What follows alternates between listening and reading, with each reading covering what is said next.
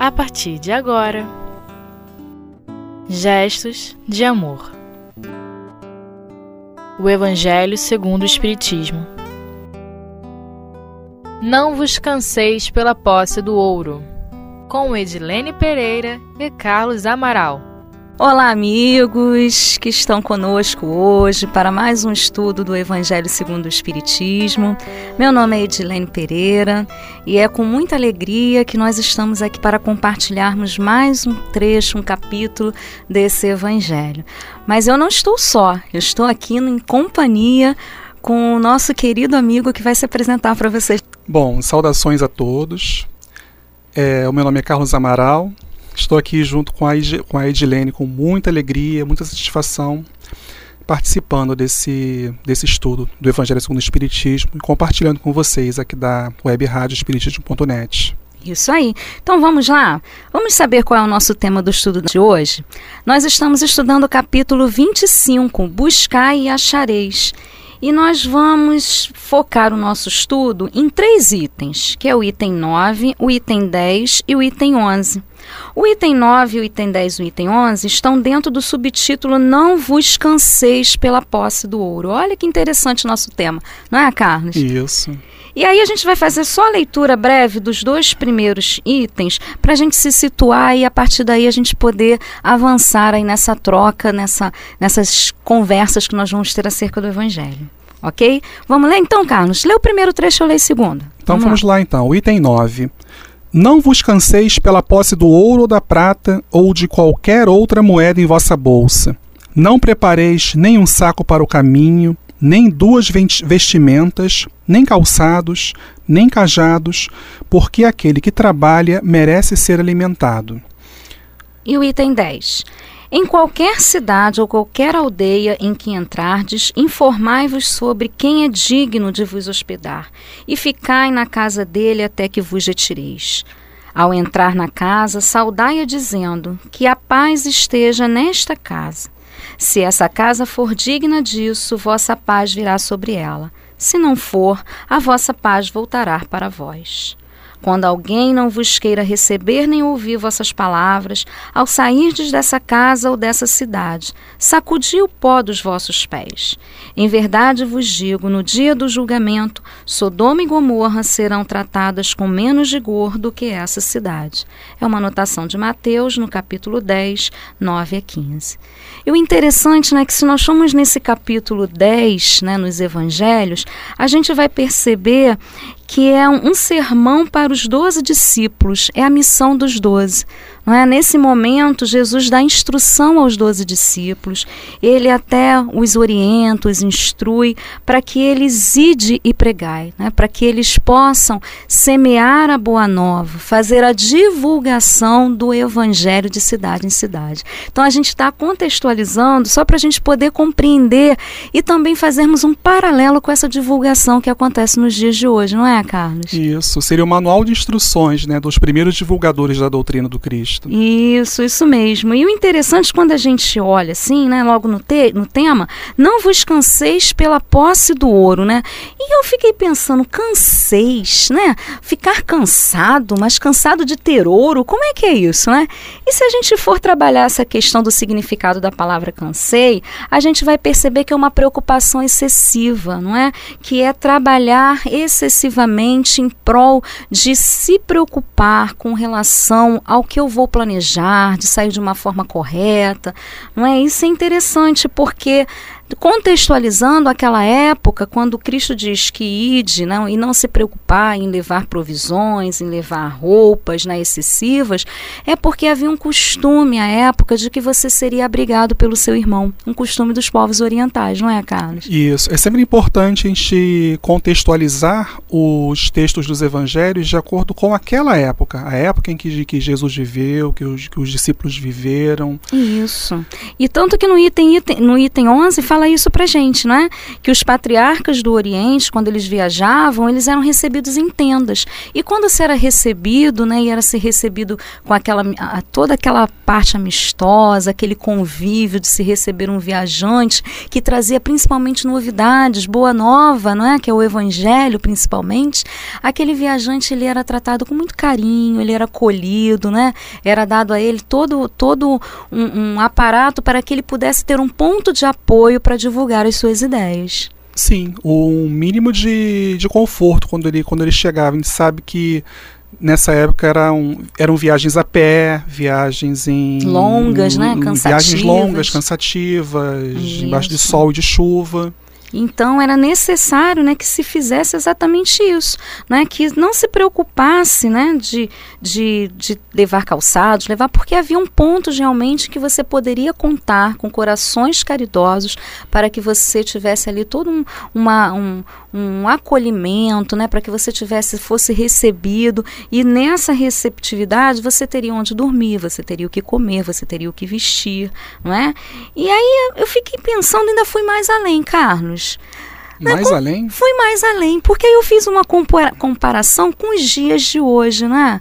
Vamos então nos trazer essa questão para o nosso dia de hoje? Será que hoje, se nós saíssemos assim para espalhar a boa nova, né, sem que nós nos preparássemos, sem que. Será que a gente encontraria esses pontos de apoio como antigamente os apóstolos encontravam? Eu acredito que seria mais difícil, considerando que eu sou desconhecido na, na, na cidade onde eu, Provavelmente eu sou desconhecido na cidade onde eu chego não, não temos mais esse, esse costume de receber aquela pessoa, seja desconhecida, assim, de braços abertos, abrir nossa casa, ofereceu tudo que ela, que ela precisa naquele momento. É, mas a divulgação que a gente está falando aqui, não é perfeita essa sua colocação, mas essa divulgação é importante porque os apóstolos foram os divulgadores da Boa Nova.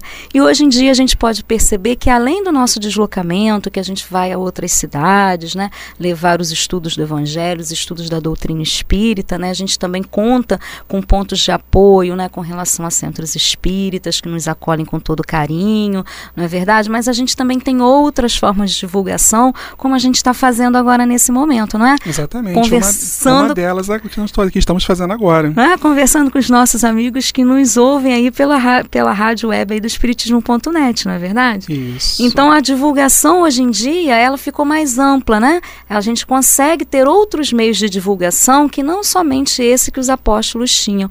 Então aí a gente vê, não é? Como foi assim, foram missionários, né? Como foram realmente aqueles مش é, é, primeiros né, desbravadores de levar a doutrina do Cristo a vários pontos onde quer que fosse. Né? Então aí nós temos que realmente valorizar esses irmãos que trouxeram a Boa Nova, que conseguiram ir de estrada em estrada, de cidade em cidade, levando os ensinamentos do Cristo, né? e numa época em que a gente sabia que era tudo muito mais difícil, muito mais rudimentar, né? que se tinha muito mais dificuldades não é, desse caminhar, desse se trilhar aí esse, esse novo caminho com, com uma nova realidade, uma nova visão, não é? Porque era uma doutrina consoladora, era uma doutrina né, em que Jesus abria as portas em dizer que nós éramos filhos de Deus, e eles né? que éramos sim todos irmãos. chamado. E eles disseram sim a esse chamado, né?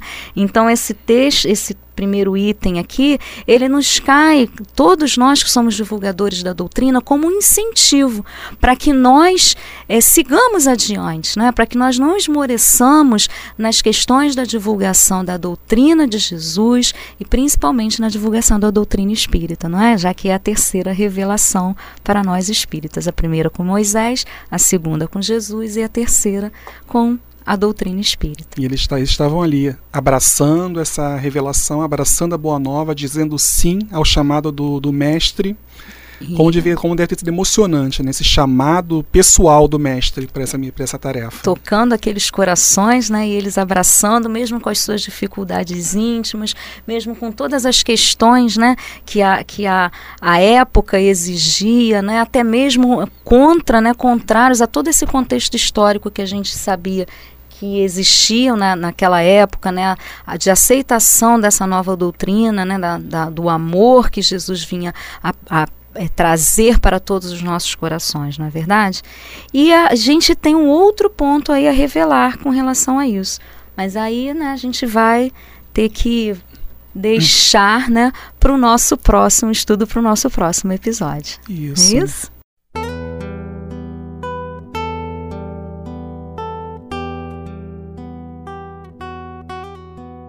Gestos de amor. O Evangelho segundo o Espiritismo. Bom, então, dando continuidade a esse nosso estudo, conforme no bloco anterior, o, continuando o estudo do capítulo 25 do Evangelho segundo o Espiritismo, os itens 9, 10 e 11. É, e aí a gente deixou, né, assim, uma, uma pontinha de curiosidade, né? Mas qual é esse item 9? Qual é o outro ponto que a gente tem, né, para revelar, assim, para a gente prestar atenção, né?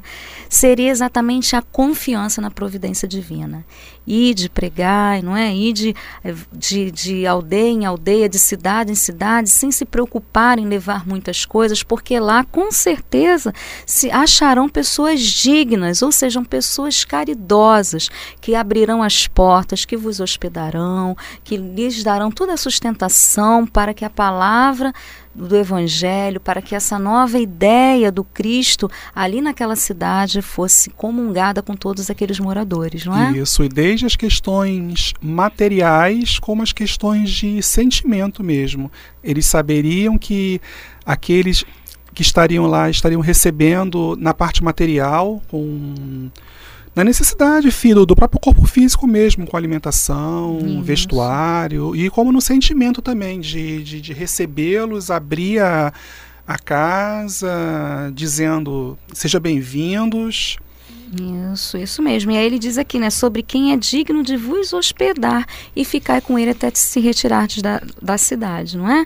E olha que interessante, ele coloca aqui, é, mais abaixo no item, no item 10, que ele vem dizendo para a gente exatamente isso, que quando alguém não vos queira receber, sacudir o pó dos vossos pés e se retirar. Olha que interessante, né? Sacudir o pó, mas essa expressão, né, não é para causar espanto na gente, como quem diz assim, nossa, sacudir o pó, a poeira e ide, né? A gente pensa que é uma coisa assim, né? Ai, como é que Jesus fala uma coisa dessas, né? Parece uma coisa, né? Não, no sentido de revolta, né? de indignação. De, não, não, não. Aqui ele está dizendo, não, não se melindre, filho. Cada um está no seu momento. Cada um está no, com, a, com seu coração receptivo ao ouvir ou não as informações do Cristo. Que é o que Jesus vem dizer para a gente, que Kardec vem falar para a gente aqui, como fala assim, ó, com essas palavras ensinava seus discípulos que confiassem na providência quando recebem pessoas dignas e depois eles, nada tendo, não podiam despertar a cobiça naqueles que os recebessem. Isso também é o fator de deixar, né, de não ir com muitas coisas, não é? A gente vê que não, as pessoas não teriam interesse, não receberiam por interesse em sua casa. Mas também a gente perceberia que seriam pessoas caridosas, que não seriam pessoas egoístas e mais além, não é? Aqueles que não gostariam de ouvi-los, né?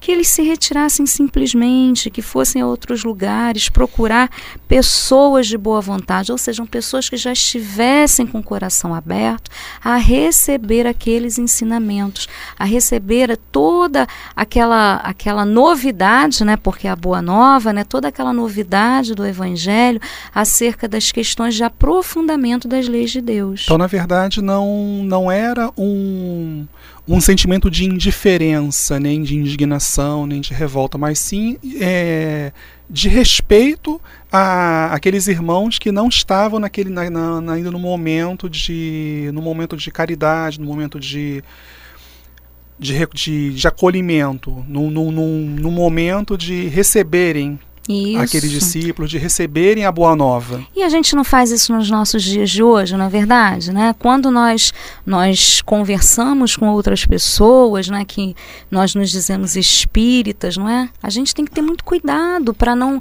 não ferir aquela pessoa com aquilo que a gente acredita, né? Nós temos que ter, na verdade, alteridade, não é? Isso. Respeito pelas crenças, pelas crenças das pessoas, pelo aquilo que elas acreditam, porque nós espíritas acreditamos em reencarnação, não é? Nós acreditamos na pluralidade das existências, na pluralidade dos mundos habitados, não é verdade? A gente tem princípios básicos dentro da doutrina que isso choca outras pessoas, né? Tem pessoas que não acreditam que existem vida em outros planetas. Sim. Então nós temos que ter o cuidado em nos posicionarmos, em levar a, a palavra do Espiritismo onde quer que nós estejamos, mas conscientes de que não podemos obrigar a ninguém a acreditar naquilo que nós acreditamos. Senão estaremos fazendo proselitismo, né, Edilene? É verdade, não é? Então nós estaremos justamente no oposto ao propósito do Cristo, não é? Então nós podemos entender exatamente isso. Quando falarmos, né, formos solicitados, ah, estou com algum problema, o que, que é a sua religião aí, né? Geralmente isso acontece, né? Sim, as pessoas sim. sabem que a gente é espírita, né? E as pessoas falam, e aí, o que, que a sua religião tem a dizer aí para me confortar? Aí sim a gente oferece uma palavra amiga, mas com muito cuidado para não ferir as crenças e valores daquela outra pessoa, Isso. não é? Isso, tanto para aqueles que irmãos que são que são espiritualistas, mas que professam outras religiões, como para aqueles que não são espiritualistas, não têm religião nenhuma. É Sempre uma mensagem, é uma, uma post... não só a mensagem de respeito, como uma postura de respeito também. Exatamente isso. E aí a gente consegue perceber isso quando a gente vê aqui no último parágrafo do item 11, que é importante a gente destacar porque Kardec vem nos dizendo exatamente a proposta do que o Cristo disse aos seus discípulos há mais de dois mil anos atrás. Não é que quando entrardes numa cidade e ninguém o quiser ouvir, que sacuda a poeira e que saia dessa cidade e vá a outra cidade, onde ele, encontrará pessoas com o coração aberto de boa vontade a receber essas palavras. Olha aqui o que Kardec nos diz. Assim diz o Espiritismo atualmente aos seus adeptos: não violenteis nenhuma consciência. Olha aí a alteridade, não é? O conviver bem com as diferenças, principalmente as diferenças de crença, de credo, de valores religiosos. Não forceis ninguém a deixar sua crença para adotar a vossa. Não amaldiçoeis os que não pensam como vós. Olha só, não vamos nos amargurar, não é? Não vamos, vamos compreender que cada um de nós tem o seu momento de acreditar naquilo em que a sua consciência já está desperta para determinados valores, não é? Acolhei aqueles que vierem a vós e deixais em paz os que vos repelem. Lembrai-vos da palavra do Cristo.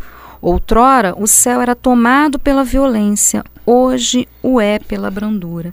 E esse tomado pela violência, porque havia na época de Moisés uma necessidade em se combater aqueles que eram contrários à proposta do Deus único, não é? Por para não desvirtuar aquelas almas ainda tinham muita dificuldade em acreditar, né? E, e se preparar esse caminho para a vinda do Cristo, não é? E com a, o advento da Boa Nova, com a vinda do Evangelho, com toda essa brandura de Jesus, né? A vir a consolar os nossos corações, nós percebemos né, que a lei é de amor, a lei é de caridade.